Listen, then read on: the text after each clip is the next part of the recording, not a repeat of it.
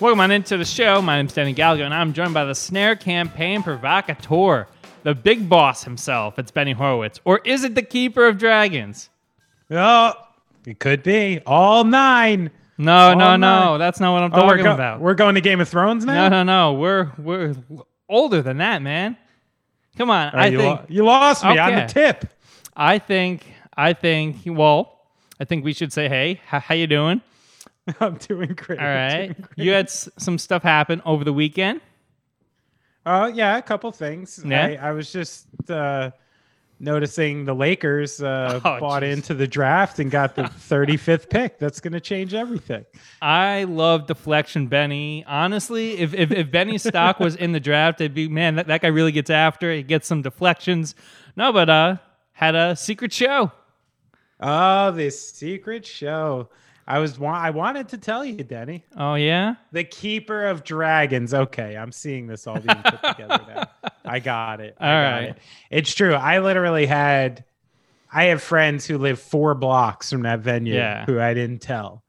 I told my wife, I told my kids because Yeah. you know they don't know shit. And you know, and uh my brother. Yeah. That's it. That's Only crazy. people who knew.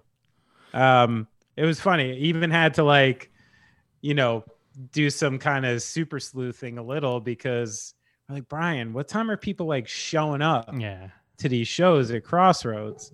Because we got to get our shit there and get sound checked like before anybody shows up. So we had to make it a pretty early morning. You know, gear gear in the door early, sound check early, make sure that uh, nobody knew it was up and took off, so no one saw us like mulling around the the venue. Made the secret shirts, put sheets Oh. over it, and everything. And you know, the typical thing happened to me. Like, uh, this is why I could, should probably never be a singer, and I'm just not a smooth cat in general. It's like the first we're supposed to be like walking on, like, yo, what's up? You haven't seen Yeah. us, and then pull the sheet off and be like, here's my kit, cool, cool. And I literally like walk onto this stage, and because it's a tiny little, you know, club stage, I like can't get to my kit. And I like am trying to walk over. I'm holding like my stick bag and like a beer. And I try to walk over this like mic stand. I totally knock over like my hi-hat mic and look like I looked like a doof within the first five seconds of being up there, you know. Um but yeah, it was a great feeling. Um yeah, it was uh it's a nice saddle to be back into, I'll tell you. Yeah. The ha- energy energy felt right. That has to be cool. Like you're just like there, and then like you and the people that like paid to be there, they like lose their shit. I'm sure that that must have been wild.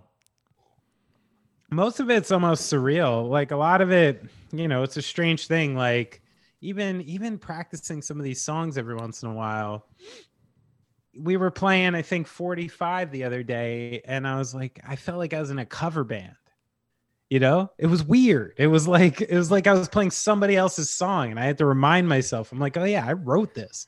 Like that's yours dude. Like you know? And and it's just kind of like so a lot of it at this point is just like surreal. It's been a really interesting number of years. I mean i've played at this crossroads place half a dozen times you know like since gaslight's been doing anything to to quite different kinds of crowds and shit like that. And i don't know man like uh you know there's something completely new and and and overwhelmingly familiar at the same time you know It's really cool though, you know, to see from like completely outside of it, just talking to you, knowing you.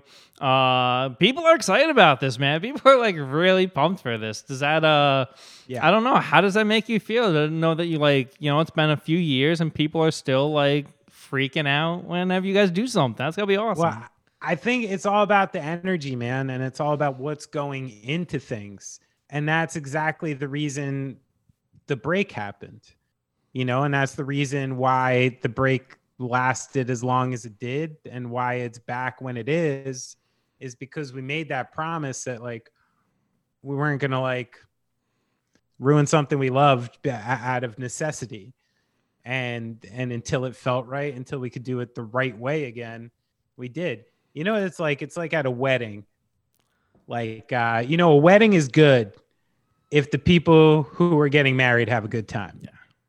Right? Yeah. Like like if they're dancing, they're rubbing cake on each other, the whole thing's going on. Like like the whole the whole wedding's lit and Yeah. everybody's having a good time.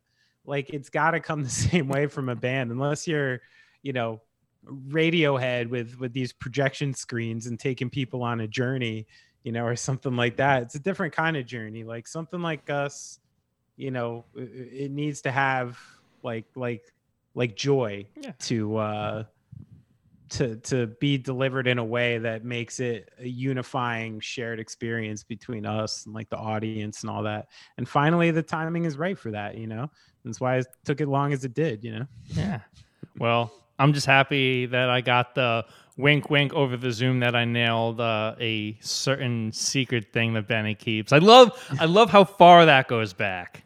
Yeah, yeah, yeah. I love it.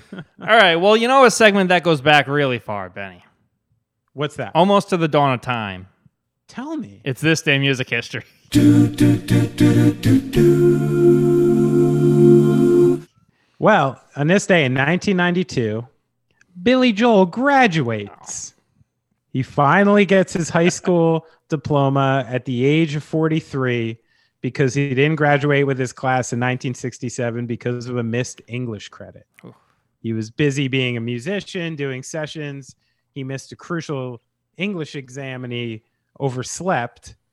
And uh, unlike many, many degrees that he got, he's Billy Joel's gotten honorary degrees from Fairfield, Berkeley, Hofstra, Southampton, Syracuse. He actually had to work for Hmm. his high school one, and they made him send in samples of his work to fulfill the requirements, which were then deemed satisfactory. He put on a cap and gown, joined the 300 members of the class at the 92 ceremony, and received his diploma. Here's a, a funny part about it. He uh, then spoke at the, you know, the uh, ceremony, you know, and did the normal like, oh, it's 25 years. Don't worry, mom. You know, hmm. like I'll finally stop this dead end job, like being funny. But then he says this don't rush blindly into some convenient job that you will hate in a few years. Don't make a lot of logical, tidy, sensible plans. Why not kick back for a few weeks and give yourselves a long, sweet summer of love? So, like a 43 year old man, you know, I, I know you're getting your diploma right now, Billy, but a 43 year old man sat in front of a bunch of like teenagers, Teenagers. 17 year olds who are about to start their lives and told them to to kick back and give yourself a Summer. long, sweet summer of love. Fucking creepy. You sound like a like a like a weed dealer on the boardwalk or something. Um, all right, Benny. Well, on this day in 1990, New Kids on the Block's Donnie Wahlberg spent two days in the hospital after falling through an unlocked trap door at mid concert in Saratoga Springs, New York. Ooh.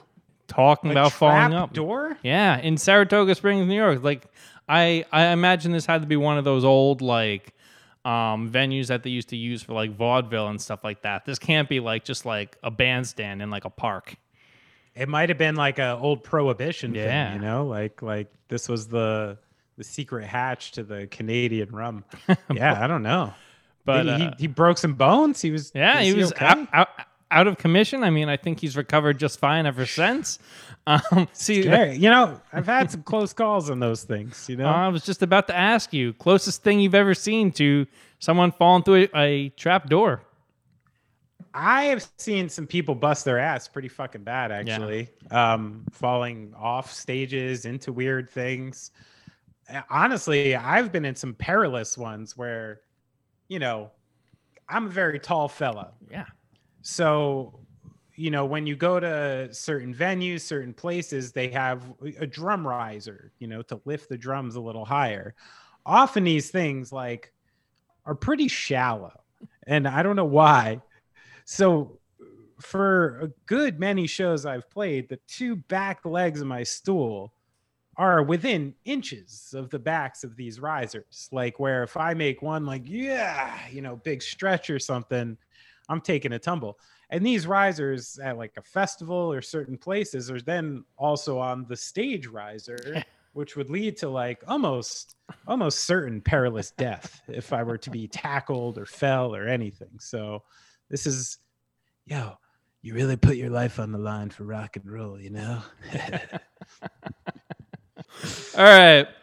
First headline today, Benny. Johnny Depp's back. As if, you know, Whoa. we went the whole summer, all of that trial, not talking about it. But now we can talk about it because he's in the music news. And he's going on tour with his band, the Hollywood Vampires, next year. In case you don't know, the supergroup is comprised of him, Alice Cooper, Joe Perry, and they'll be going to Europe next next summer. Almost said next month. I'm sure he'd love to get out there as soon as possible. But I love this idea that in between court sessions, though, Johnny Depp is just on the phone with his manager, be like, "Yo, how are the dates in Germany looking like?"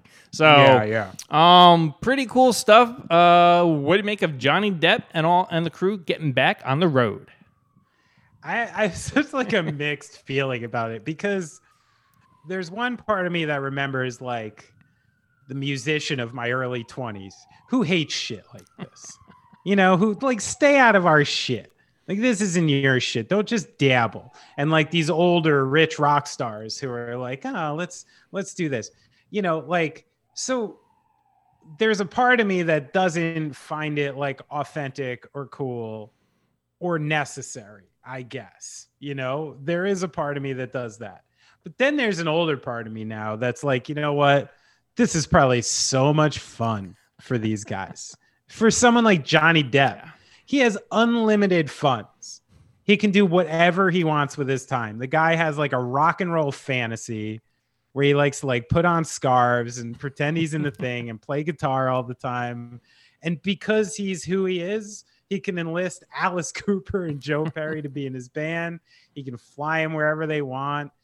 I don't know where they come up with songs or if they come up with his like but it's got to just be like the most luxurious shit to be around and probably so much fun. So if the attitude is right for it and they're really not taking themselves too seriously and it's presenting itself as fun, then maybe I'll like it. They they chose a slam dunk market for this kind of Oh, shit yeah. because all the shows are like in Austria and Germany, which are just like super nostalgic and and uh consistent in their love for like classic rock and roll shit and just like rock and roll shit in general. Mhm. So I think they'll have a blast at these shows. They're playing some funky smaller cities, so I'm I'm definitely curious after spending days in some of the places they're going to be spending. Um and the things I did with my time there. I'm curious what people like Alice Cooper and then will do with their time there. I mean, maybe it's more of a, you know, the you know fly in right when everything's ready to go sort of deal. They, they might be golfing that morning or something. I'm not sure, but I don't know what to make of it. I mean, it's it's silly, it's corny, but like good for you. Go have some fun, I guess. I love that you brought up like what like 20s you would think because I feel like this podcast, if we're both around like the same age, would just be hating everything because Oh, I would yeah. be hating on LeBron and Draymond Green for being like, stop trying to encroach on my field. And you'd be like, Johnny Depp, stop trying to play music. And we'd just be Oh. like, fuck the world. Oh, there is definitely a time in my life I fucking hated Johnny Depp. Are you kidding me? No way. No way I like that guy. But, you know, now after all these years, I guess I don't know what the fuck that guy is, but I appreciate his commitment to the character, you know, whatever's going on there. I think the Pirates movies really won you over there. I think I thought because like Well, you've talked so well, much. that's what confuses me. Like I watched that movie and then the real version of that guy like became some sort of a half pirate. like that, that's what happened in my eyes as Yeah. someone who doesn't follow entertainment too closely. So that's where I'm saying I don't know where the I don't think someone like him who's been out there in Hollywood for so long, like doing his thing. God knows where his sensibility begins and ends at this point. I, I don't even know. It's a different world. It has to be so confusing because like you're right he very much took on that persona and like actors do this like like brad pitt after he took on um what was that like spartacus like role where he was like the gladiator he's like kind of took on like that persona I was like oh, Oh, look like at me Troy. yeah yeah yeah troy one? Yeah, troy. Troy. and then like austin butler's done the same thing with elvis he now he's talking like elvis i'm like what happens when you're doing these movies that you're like this is who i am now Yeah, yeah. And honestly, I've seen I've I've seen musicians do this type of thing too, where you're around a certain person, you know, who's got a lot of charisma and stuff, and all of a sudden you see someone sort of adopting a characteristic of like other people, and like I think this is how these things start and stop. And when you look at, and that's exactly the point I'm making, is when you look at someone so deep into it, like Johnny Depp, yeah. so deep into it, like a Bruce Springsteen or something, like these people have been creating their own characters, their character, their public persona, their internal persona for so long that at some point along the line, there's muddling yeah. and it's confusing. You know what I mean? Like, and I think, and where is it where, like, okay, if you're spending nine months of the year for X amount of time as this character, well, maybe you're just that character now. You know what I mean? Because that's a lot of time. Yeah. All right, Benny. Next headline today. After more than six decades of making show-stopping numbers that uh, from some of your favorite movies, uh, John Williams is just about ready to put a the final note on his latest and probably last score. He said in a recent interview, uh, "At the moment, I'm working on Indiana Jones 5 with Harrison Ford, who's quite a bit younger than I am, and he announced it's going to be his last film. So I thought if Harrison can can do that, perhaps I can also do it.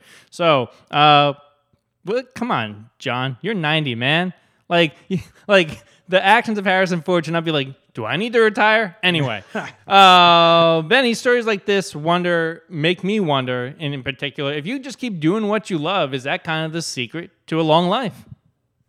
Yeah, I think so in a lot of ways. It's and I love the way he's talking about it because it's as if old age has been zero interruption for him in yeah. the way he does things and not even a consideration on how he's planning his future very much at 90 yeah. and fuck that that's awesome yeah. yeah. like that's such a cool thing like sometimes you get caught up in like some sad things and then you hear a story like this and i realize wow i'm 41 and i feel like i've lived a long fucking life and done a lot of shit if do I really have two of these?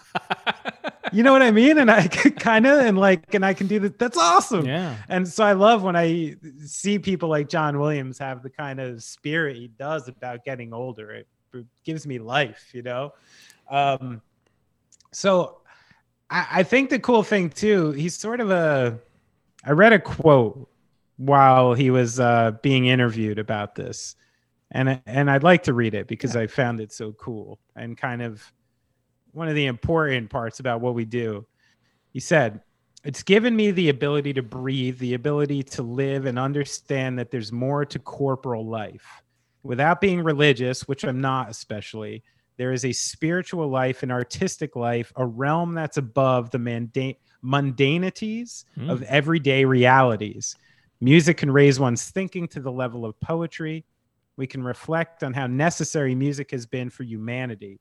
I always like to speculate that music is older than language, that we were probably beating drums and blowing on reeds before we could speak. An essential part of our humanity. It's given me my life.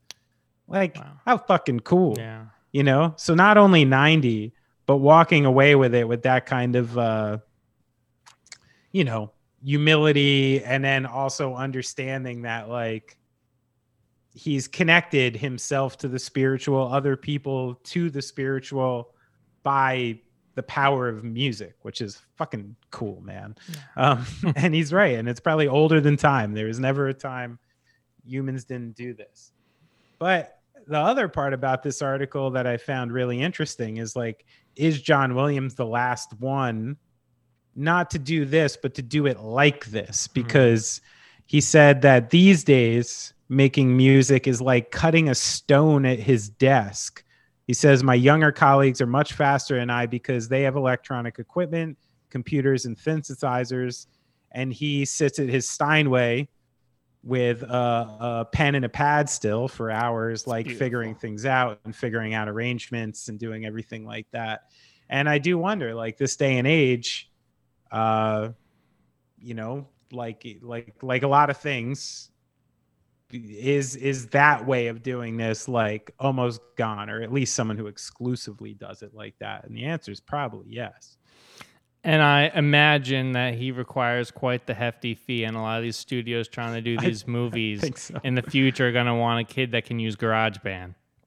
Well, yeah, it says it takes him six months. Oh to man, do one of these movies. So like, yeah, you know, he gets the giant franchises that that are taking that kind of time. But sure, like, not a lot of people can afford John Williams and and that turnaround at this point. I can't imagine what his bill is like. you, know, you know how many pieces that guy needs? Like, like I went to the studio. I used you know 386 total pieces of you know like God knows. Uh, do you want to do the WFAN side of this conversation? Top three John Williams songs because five five is too many. Top three. Yeah, I can go right, first if you want me to.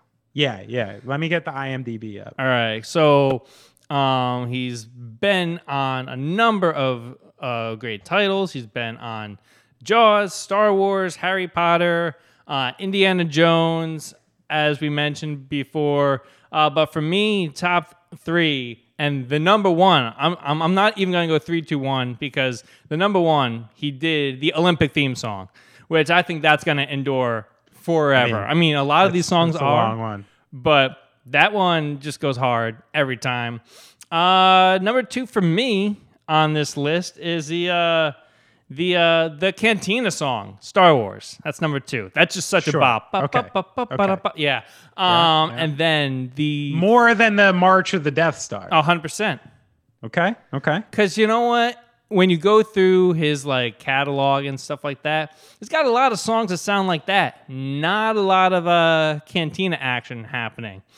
Okay. Um, okay. And then the third one, you know, the Indiana Jones theme song is great. So this is where I was really torn. Do I go Indiana Jones or do I go Superman? The contrarian me wants to go Superman because that's a really good one. But I mean, you can't really go against Indiana Jones. So that's the three Olympics, Cantina, Indiana. Yeah. See, I, I I could make it a completely separate list, and that's that's how accomplished John Williams is because. You know, it's really amazing to read this. I'm going through my head trying to sort out, and each of these movies he was a part of, there was a musical signature in the movie that was his that feels almost just as important, right? Yeah. So we have Jaws, Mm-hmm. Crazy. like like the build up to Jaws and the, the like that music getting up to it, that those climaxes are are so important. Close Encounters of the Third Kind, Mhm. literally like half the film is based on this little jingle between like the humans and the aliens and the setup with that, like almost like completely, you know, based on the music. Superman, right? Like like literally his Yeah. theme song is is the thing that keeps you going. Fucking ET Yeah.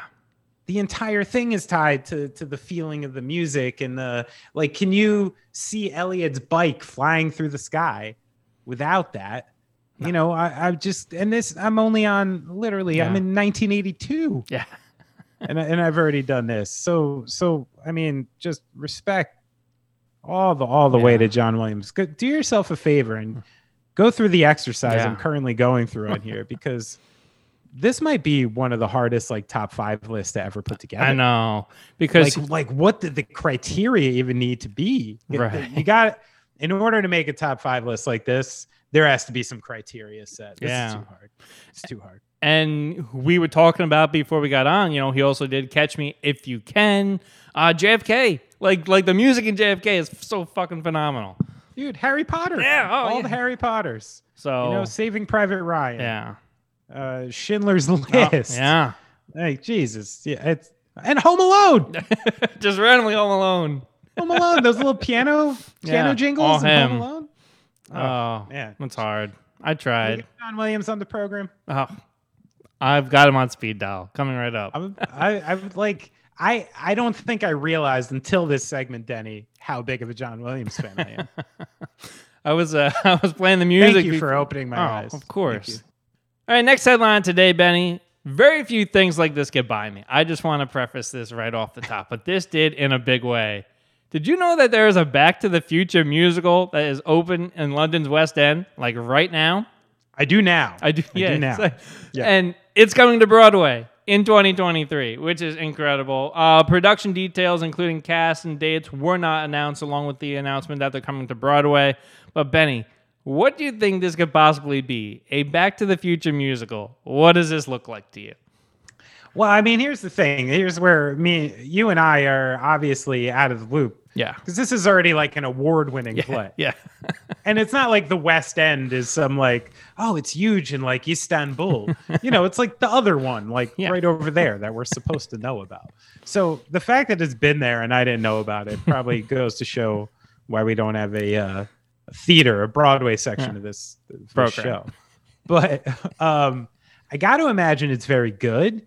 And then when I think about the the thing I wonder about is uh, what's the music like? Yeah. You know, because there's just no music in Back to the Future. There's got to be songs. Uh, you know, I bet Marty sings a couple real real doozies in there. I bet Doc has his own number, maybe in the lab. But how do you think they dealt with the troubling relationship between Marty and Doc in the play? Do you think they gave us any more illumination into why Oh. they're best friends inexplicably? That was the troubling relationship in Back to the Future you wanted to get into, not the thing about his mom. Oh, right. That too. That too. Well, you know, it was the 80s, but that's why I'm I'm confused why we're letting it play again. Yeah. What do you think? I mean, but listen, I'll go see it. I mean, uh I, I don't know much about Broadway and how, how to get behind it, but it seems interesting to me. You know who's making a lot of money from this? Huey Lewis and the News. Oh yeah, yeah. You th- oh, so that's what you think they licensed Huey, Yeah. songs for it? I, I think we probably got a little more of that. We got yeah, and uh, a little more like rock and roll. yeah, some Johnny It's B. true. Good. Good, good for Huey. Yeah. You know, really made his mark. Back to the Future, American Psycho. Good for him. All right, Benny. To the hardwood we go. We've messed around enough. We got to get to the serious Too nitty much. gritty. Too much messing around. All right, so we Go ended to the Lakers acquiring 35th pick in the draft. This is big news. big news. It's Let's cha- just in. change everything. Um, all right, so we ended last week talking a little bit about Kyrie and his Who? potential future in Brooklyn. Oh wow, that's how you've gone already. Um, Oh, I just I never heard the guy. and it went borderline nuclear. Emphasis on borderline. Uh, since we recorded last week, and Kyrie Irving's future in Brooklyn is now looking more uncertain as ever as teams start to circle. And Benny, you mentioned them just now. One of the biggest teams that are in the mix to try to get the point guard services is the Los Angeles Lakers. Surprise, surprise. But Kyrie would have to take a pay cut uh, t- a massive pay cut. Probably going to have to cut down on the Postmates a little bit uh, on his thirty million dollar contract, down four million. Big travesty. But there is speculation also that if Kyrie leaves, that Kevin Durant would leave as well. So Benny, first things first, how you feeling? I just want to know. It's been a rough week in this front for you. You know, here's the thing. Yeah. is I think as a Nets fan at this point, at least in the next year or two, just you just gotta be committed to the drama.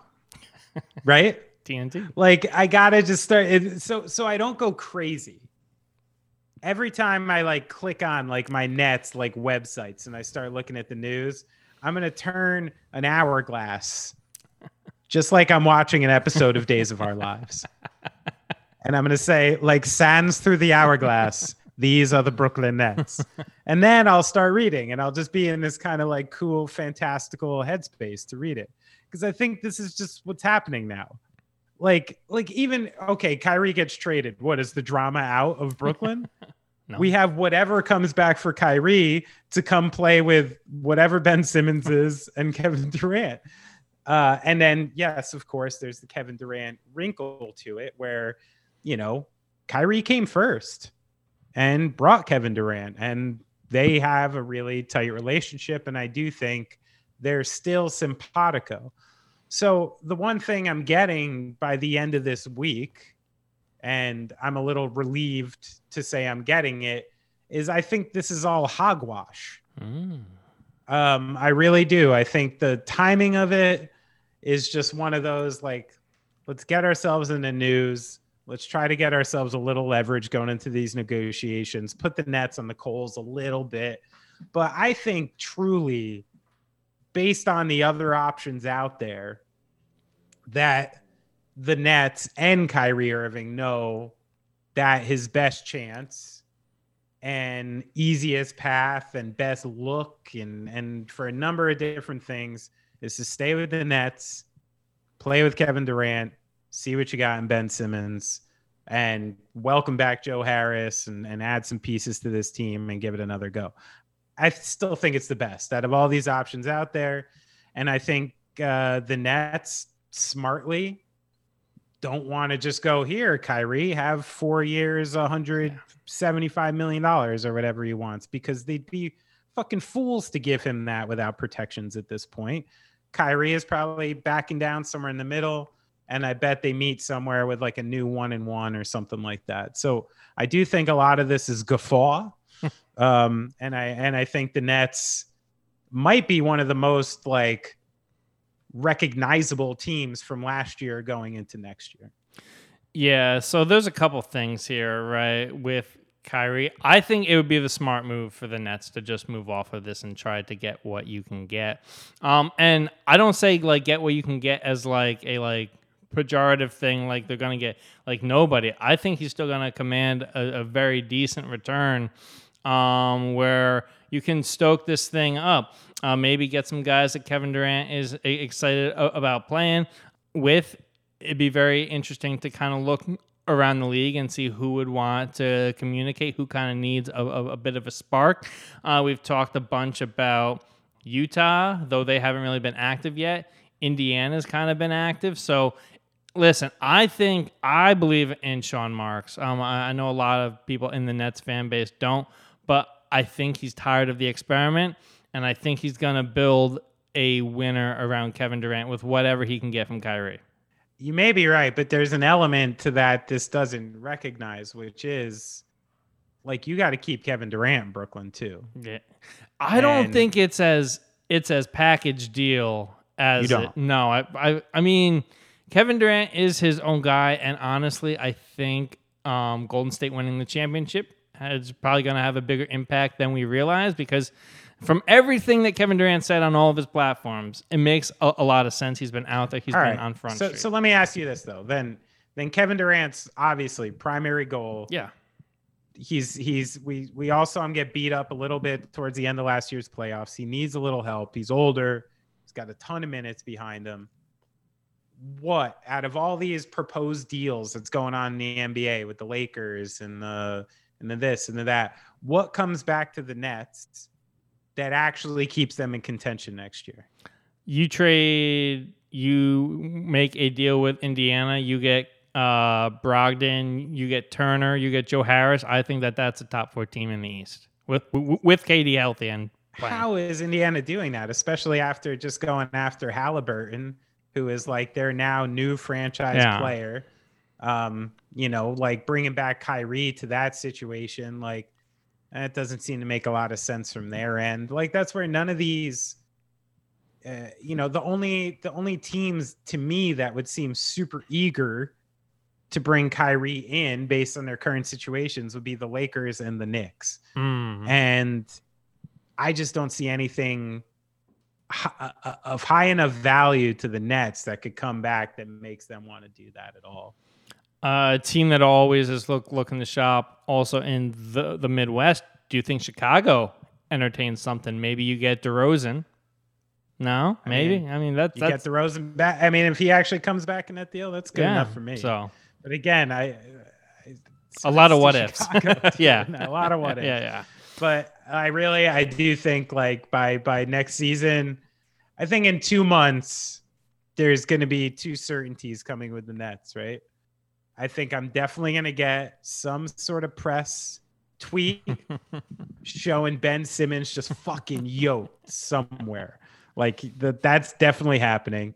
And then I'm pretty sure going into next season when the packages start getting emailed out and stuff, I'm going to be getting big 3. The big 3 ones. It's going to be Ben Simmons as the point guard now and and Kyrie is the float guard. And uh, they're going to convince people that because Kyrie doesn't have to handle and run the show. It'll take enough heat off him. He's not a defensive liability anymore. I can already see the pitch, and I'm pretty sure that's the way it's going to go down. You know what I, I even love about this pitch to take it one step further? I love this. The Ben Simmons Reclamation Project. Oh, yeah. Kendall Jenner, Devin Booker broke up. Kendall's back with Ben Simmons. He's living in Brooklyn. He's yoked That's out it. of his mind. That's Nets going to the That's it. championship. He's jacked. He's wearing the finest of furs, rooftop parties. He loves it there. Come on. What was he doing in Philly? Nothing like that. Um, and if you want to, buy, and Philly, if you want to buy Gaslight tickets, no, just kidding. Um, all right. Um, lots of other moves to talk about, and it's just been it. It is that time of year in the NBA. You open your Twitter feed, you're going to see Shams or Woj having something. And uh, the first domino to fall was Jerami Grant from Detroit going to Portland for a protected 2025 first round pick and additional draft assets. Uh, Portland also eyeing OG Anunoby from the Raptors uh, to put around Damian Lillard to try to get past where they've been. Uh, it's tough sledding up there. Um, this move clears a whopping $43 million for Detroit, and they're eyeing someone with the aforementioned Phoenix Suns, DeAndre Ayton, who all appears out in the desert. Um, but where where this all gets very soap opery is Atlanta also eyeing Ayton, but they've also got their eye on swapping John Collins and De- Dejounte Murray. Uh, the Spurs are looking for a quote Jrue Holiday esque package to get Murray out of Texas. So, Benny, a lot going on. What which one of these uh, deals that have already happened or potential future deals are you most excited about? I think this Portland Detroit one is a different. It's an interesting uh, tumble here because, you know, clearly this puts Portland in a position to to play for next season. Very much so. You know, they're trying to keep Lillard there. Now you have a starting five that looks pretty good to me. You know, you have Lillard, Simons, Josh Hart, Jerami Grant, and Nurkic is your front five. Like that's that's formidable. Um, and I also think it puts him in a position to, you know, pass on a Shaedon Sharpe or something in this draft and go for a, a, a player who can help him now, which there are a bunch. We'll see them probably take like, you know, a Mathurin or or uh, Dyson Daniels or somebody like that tonight who can kind of impact their team right away. Um, and then, of course, it puts Detroit. Great trade for Detroit. You know, it might look weird now, but they were about to get fucking dick for Jerami Grant Yeah. if they started the season with him, and they got a first round pick for him. Good for them. They had to do it, and they just opened up all sorts of cash on a young team with high picks, giving themselves a lot of options. Um, I've liked what Detroit's been doing over there for a while, and I think this is another step in the right direction. I don't know if an Ayton Supermax is exactly what they should be doing at the moment. Um, you know, I like it, uh, the idea on paper, but uh, you know, I don't know. Who knows about Ayton and how he looks in a different system on another team? Like, you know, it seemed to me that the the bulk of the Ayton highlights of his career so far have been inexplicably tied to Chris Paul. So I'm not really sure what's going on there, but I, I like that move, and I think that is kind of the biggest one so far that sort of sets the table. Um, don't see the Spurs letting go of Murray uh, unless it's something crazy. And uh, yeah, yeah, that's so far. But I think that Portland deal is interesting. Definitely moves the needle the most. Yeah. I see a lot of people commenting about early on, be like, oh, like these trades aren't interesting. And I think the last few years was so turbulent at times that we forget you, we got people trying to run a business here. And sometimes it's just like, oh, we're gonna trade the 35th pick for your 16th bench player. Like, like it's not. It doesn't always have to be sexy. So, That's right. um, and uh, especially this offseason where there's a lot of restricted guys, there's a lot of uh, guys that probably are not going to want to leave their situations.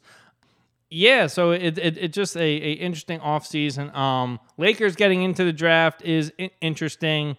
Their best case scenario is they get like and like Andrew Nembhard from Gonzaga, and it's like that's not going to Yeah. make you a title No, contender. no. So Yeah, I mean they can get something that's a semi-complimentary something, but yeah. the idea that they're going to get an automatic impact piece at 35, eh, it's hard to see. They might. They might. you know we we are recording this on NBA Draft Day, and Benny, this is th- there are a lot of days on NBA Twitter and NBA media that are bad, but this is the worst. Because nobody knows what the heck they're talking about. You can watch these guys all the time and still not know what you're talking about. But you know, you, we've seen people try to say, "Oh, which one of the top three are going to be the best?" Um, and to, to, to be honest with you, nobody ever knows. I mean, you can look at someone like Chet Holmgren and be like, he has all the package, but he's like skinnier than me, which is like upsetting because, well, yeah. Um, and Yeah, then- I was explaining him to my son yesterday. He's I'm like, oh, there's this guy. He's got a seven six wingspan and this, and I'm like, he's literally a foot taller than me. And then I'm explaining it to him, and I'm like, oh, but I'm like, he's 20 pounds lighter than me. yeah. So they're like, does that mean you could beat him up? That's what my son says. And I'm like, no, listen, he's a professional athlete a young guy. I seriously doubt I could beat up Chet Holmgren. but I'm like, I bet I could tackle him once. like, I bet I could get him down if I got 20 pounds on him, you know? Like, Yeah. come on. Like, so do I think I could score a basket on Chet Holmgren? No, I don't. Do I think I could tackle him once? Maybe. I don't understand how mathematically you can be over seven foot and not over 200 pounds. Like this. I don't know. Some stretched out bones, baby. Yeah. I'm not sure. It's I'm like- really not sure. And Yeah. My problem is like, You know how skinny I look when I'm 195? Yeah. People would be like, Benny, are you okay? Like, when I was doing yoga, I got down to the high 160s, and people were like, "Do you want something to eat?" I'm like, "I'm good, Yeah. thank you." yeah, yeah.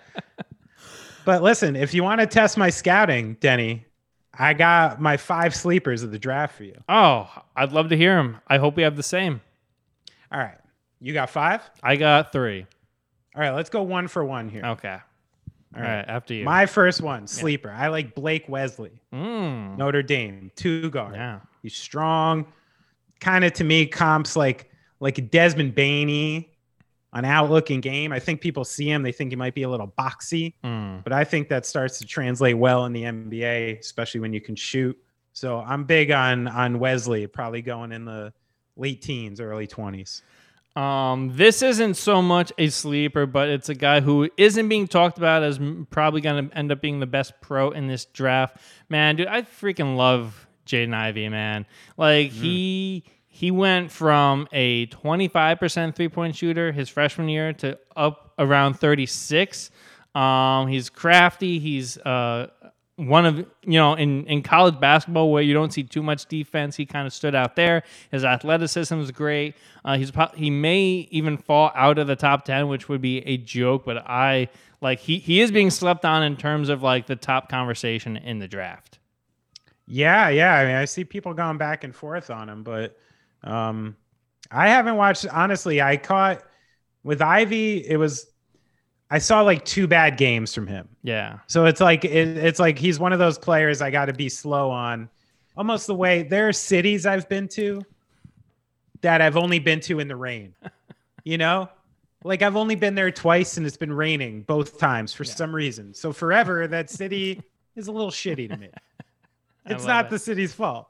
So I feel like that's where I'm at with Jaden Ivey. I'm, I'm listening to the scouts on that one. He's he's definitely a beast. I like Mark Williams Mm. in the modern NBA here. I'm I'm I think he's one of those picks that's going in the mid-teens almost cuz you know exactly what you're getting and it's like it's like this idea that a guy who plays like him has hit his ceiling. But the one thing about Mark Williams is I think this last season with Duke he went like 5 for 9 on like mid-range twos or something. He just he never was asked to use them and apparently this is a part of his game he actually has. Mm. So, you know, for someone like him who can, you know, protect the rim, he's got good hands around the rim, he makes good decisions. He's been in a good program for a long time with this like kind of potential little mid-range game and a nice touch around the free throw line. I like Mark Williams to really impact a, a team right away. It's like everybody kind of needs a, a guy like that. I don't know why it's so undervalued. Yeah. One of my sleepers as I kind of transition this a- a- away from the top of the draft and into the mid first, maybe even potentially the top of the second. Man, I really like Patrick Baldwin Jr., man. He was a highly touted uh, prospect. Uh, went to go play for his dad at UWM out there in Milwaukee. That was a big uh, that was a big surprise last year. Uh, chose to play for his dad over going to play for Duke. Um, but he's got uh, great potential, size, strong ped- pedigree, all of that stuff. Uh, could be a, a a gamble in the lottery, but I think when you get into like the twenties, it could be really really cool for a team. Yeah, and it seems as if like almost anyone who comps into a two-way wing player at this point is going to jump a whole way up in the draft because of the playoffs we just saw and the effectiveness of two-way wings. It's what everybody wants. And that being said, here's my deep sleeper. Who's and this might this might not surprise you. Is it gonna upset me? Is it? Ron Harper Jr., Oh. baby. Rutgers University, Franklin Lakes, New Jersey. Come on, kid. Four years. Here's here's where I'm going. Yeah. Ron Harper Jr. is not going to be an all star. Okay. He doesn't have the right type of thing for it. But listen, I've seen him play a lot. Senior season, he shot 40% from three, 80% from the line. He's 250 pounds at six six and has a lot of potential, I think, to turn into these Grant Williams, Jae Crowder type of good mid-sized body who can rebound, hit those corner threes, and uh, and have nice touch. I think if he gets that body right, turns into an NBA body in a couple years. Ron Harper Jr. not an all-star, but from Rutgers, we got a rotational player coming into the NBA. Right now, the mocks have him at number 54, going to the Mm. Wizards. Okay. So we'll see, we'll see if RHJ climbs up. Oh man, so so then should we just make our, our last sleeper complete homers? Because I was gonna try to do this for serious, but if um Oh, I'm being serious. this isn't this isn't just because of Rutgers guys in. I, th- I think I think he's got a, a, a career. would you be stoked if the Nets got Ron Harper Jr.? Sure. Okay. All right. Just for the sake. All right. Um. All right, Benny. Um. My last. This pains me to do, but you know, one of of the most im- impressive college basketball players I watched this past season, and we haven't even done any of the Ignite guys or the European guys. Um. Okay. But you know who im- impressed me a lot? Johnny Davis, man, the kid from Wisconsin. Um He can score. dude, he destroyed Marquette. Like absolutely just made me turn off the TV at halftime. But that's not that's not why he I have him in here. Um I, I think he's gonna be like a really nice potential fifth starter on a, a team. Point is I think he's gonna have a, a, a long career. The kid can get buckets.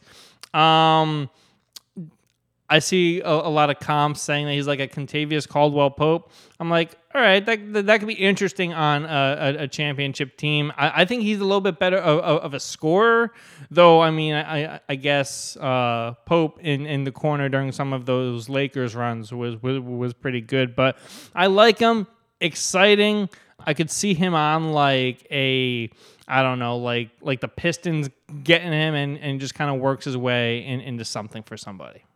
I love it. Um, all right, Benny, real quick before we get out of here, we have some mail. We have some mail to get to. Ooh, mailbag. This mail comes from Jeff Cullen, your guy. Jeff Cullen. What's up, bud? He's like, "Yo, dudes, first time, long time." Uh, discussion on this show, on this week's show, uh, remind me of talking about the article about uh, the Brendan Byrne Arena, Izod Center, Continental Airlines, whatever you want to call it, uh, being used as a soundstage slash film set. Was also used for a few years as a rehearsal space for bands playing arena tours. Tours. Uh, he adds a PS here. Benny, miss running into you around JC and running pick and rolls at Dixon Mills. That's right. Jeff Cullen, the Moochie Norris of Dixon Mills, I believe I called him. Nice game. Quick Yeah. passer, good shot, likes to shoot. Realized early that when you're playing on a small court, a compacted Oh, court, yeah, it's a small there's one. not a lot of shots to go around. so you got to take what you can get when you get a window. But I like that Jeff Cullen wrote in because this is one of the few people in the last, you know, 10 years of my life since I've been a proper old man that can confirm that I'm a hell of a point forward. and he just told you on the pick and roll. You know, I'm not the best basketball player in the league, but I can do a couple dynamic things out there. And I'm glad Jeff Cullen wrote in, you know, to, to at least let the people know I can hit the hardwood a little bit. I'm no Adam Sandler, you know. Jeff, I need. Jeff. Thank thank you, thank you for writing in. You're the best. I do miss you too. I miss running into you and Rami. I hope you guys are good. Oh. And Jeff, just on my end, I, I need a full scouting report on Benny so I can pump this out to try to get our boy a 10 day. Listen, one out of every four defensive assignments goes away. Okay, that's just what happened. Thirty-five plus, but your boy can still shoot. He can still pass, still dribble. I told you, Lamar Odom, he took it from me. I love it. If, if you want to have your email read on the show, hit us up at the tuneup podcast at gmail.com. Two P's in there. If you want to follow us on all the social platforms, uh, the it is the TuneUp HQ. Be sure to follow us there. Uh, subscribe to the YouTube channel. Uh, things happening there. Uh, potentially TuneUp Live. I don't know. We'll see how this goes. Could be dicey. Could be dicey. Um, if you want to follow the big man, he's at Benny Horowitz one, number one in your mind, number one in your heart, number one on Twitter. I'm at Denny underscore Gallagher. Benny, you got anything else? Now, what do you think, Danny? Should I wear more masks while we record? Like, Like, what? uh, like wigs, oh fake fake mustaches? yes, Like, yes. maybe come into character every time. Let me give this a shot. You know.